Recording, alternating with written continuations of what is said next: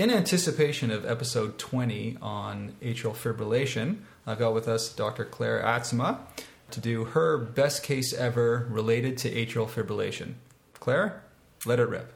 So I was working in the emergency department, and the charge nurse, who's a very senior nurse, came up to me and said, "We have a lady outside in the ambulance bay who's 35, and she's 760 pounds." And we don't know how to get her from the ambulance bay into our resuscitation room because she's in atrial fibrillation at about, at least they think it is, about 170. And they don't have any kind of wheelchair that could bear her weight. And we don't have a bed that will bear her weight once she gets into our resuscitation room. So she was talking about calling the fire department, and while they were working on all this, and I suggested, why don't you just walk? Like, surely she can walk because she's 35. I started debating what I was going to do with this patient, and word got around that there was a patient who was 760 pounds out in the ambulance bay, and one of the other doctors came over and said, What are you going to try? Going to try procainamide? I think you should try procainamide. And I said, You know, maybe I will, but I don't know how much she really weighs because she can't really weigh 760 pounds.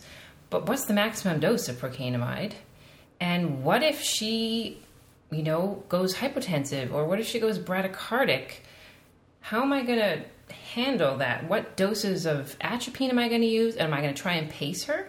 Because if she really is that big, trying to get the heart without cooking the lungs and the chest and the thorax, uh, you know, it's going to be incredibly difficult to pace someone who's, if she truly is 760 pounds, which at that point I didn't think she really could be. But whenever you give a drug, you have to think about all the side effects and how you're going to handle them. And in someone who's 760 pounds, obviously a problem. Anyway, they finally got her in, and I walked into the room, and all my uncertainty was immediately resolved because she was really 760 pounds. In fact, she'd had a panniculectomy three weeks before at another hospital, so she was actually lighter than usual. And as soon as I looked at her, I knew that I was not going to be giving any meds. She was stable and breathing, and her blood pressure was fine. I think it was about 120. She was very anxious and feeling the palpitations. She had a touch of chest pain, sort of off and on, and she was going at about 170. So I decided I would rate control her, but to do a procedural sedation on a woman who is 760 pounds, whether or not you can ramp the patient and, and get the tube in or how big the tube is and the meds you're going to use and all the maximums are, are just way off the chart.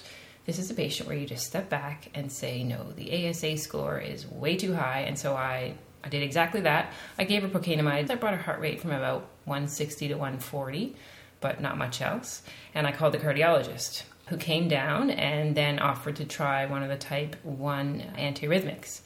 And again, I said to him, What if the QRS widens? Are you prepared to handle that? Are you prepared to handle hypertension? Are you prepared to intubate her if things go wrong? Because that's an antiarrhythmic and you don't know how much you're going to have to use. Uh, and after going through this with him, he decided to take her to the OR. And the anesthetist actually intubated her before they even started. He didn't want to even wait and do a procedural sedation. They just did the whole ramping thing and did the full intubation first to see if they could get it, and then they did it. So I felt somewhat vindicated by choosing not to do anything. And so did she? So she cardioverted on the first try, I think at 200. Mm-hmm. Uh, no problems. And I saw her about two weeks ago, six months after the first episode, and same problem again. In fact, this time I couldn't even get a bed for her to sit in, so she had to sit in a chair in one of the rooms while they waited to get the OR ready again. Okay, so we've got the Ottawa aggressive protocol We've got electrically cardiovert and send send home. We've got rate control and send home, and then we've got uh, our last option is to the OR for electrical cardioversion. or touch it if it's going to go wrong. First, do no harm. Okay. So we're not only going to have Dr. Atzema, we're going to have Dr. Bryan Au and Dr. Nazanin Meshkat for our episode on atrial fibrillation. We're going to go through everything from the Ottawa aggressive protocol to anticoagulation, who needs to be admitted, what medications to discharge patients on, and the management of Wolff Parkinson White with atrial fibrillation. Until next time, take it easy.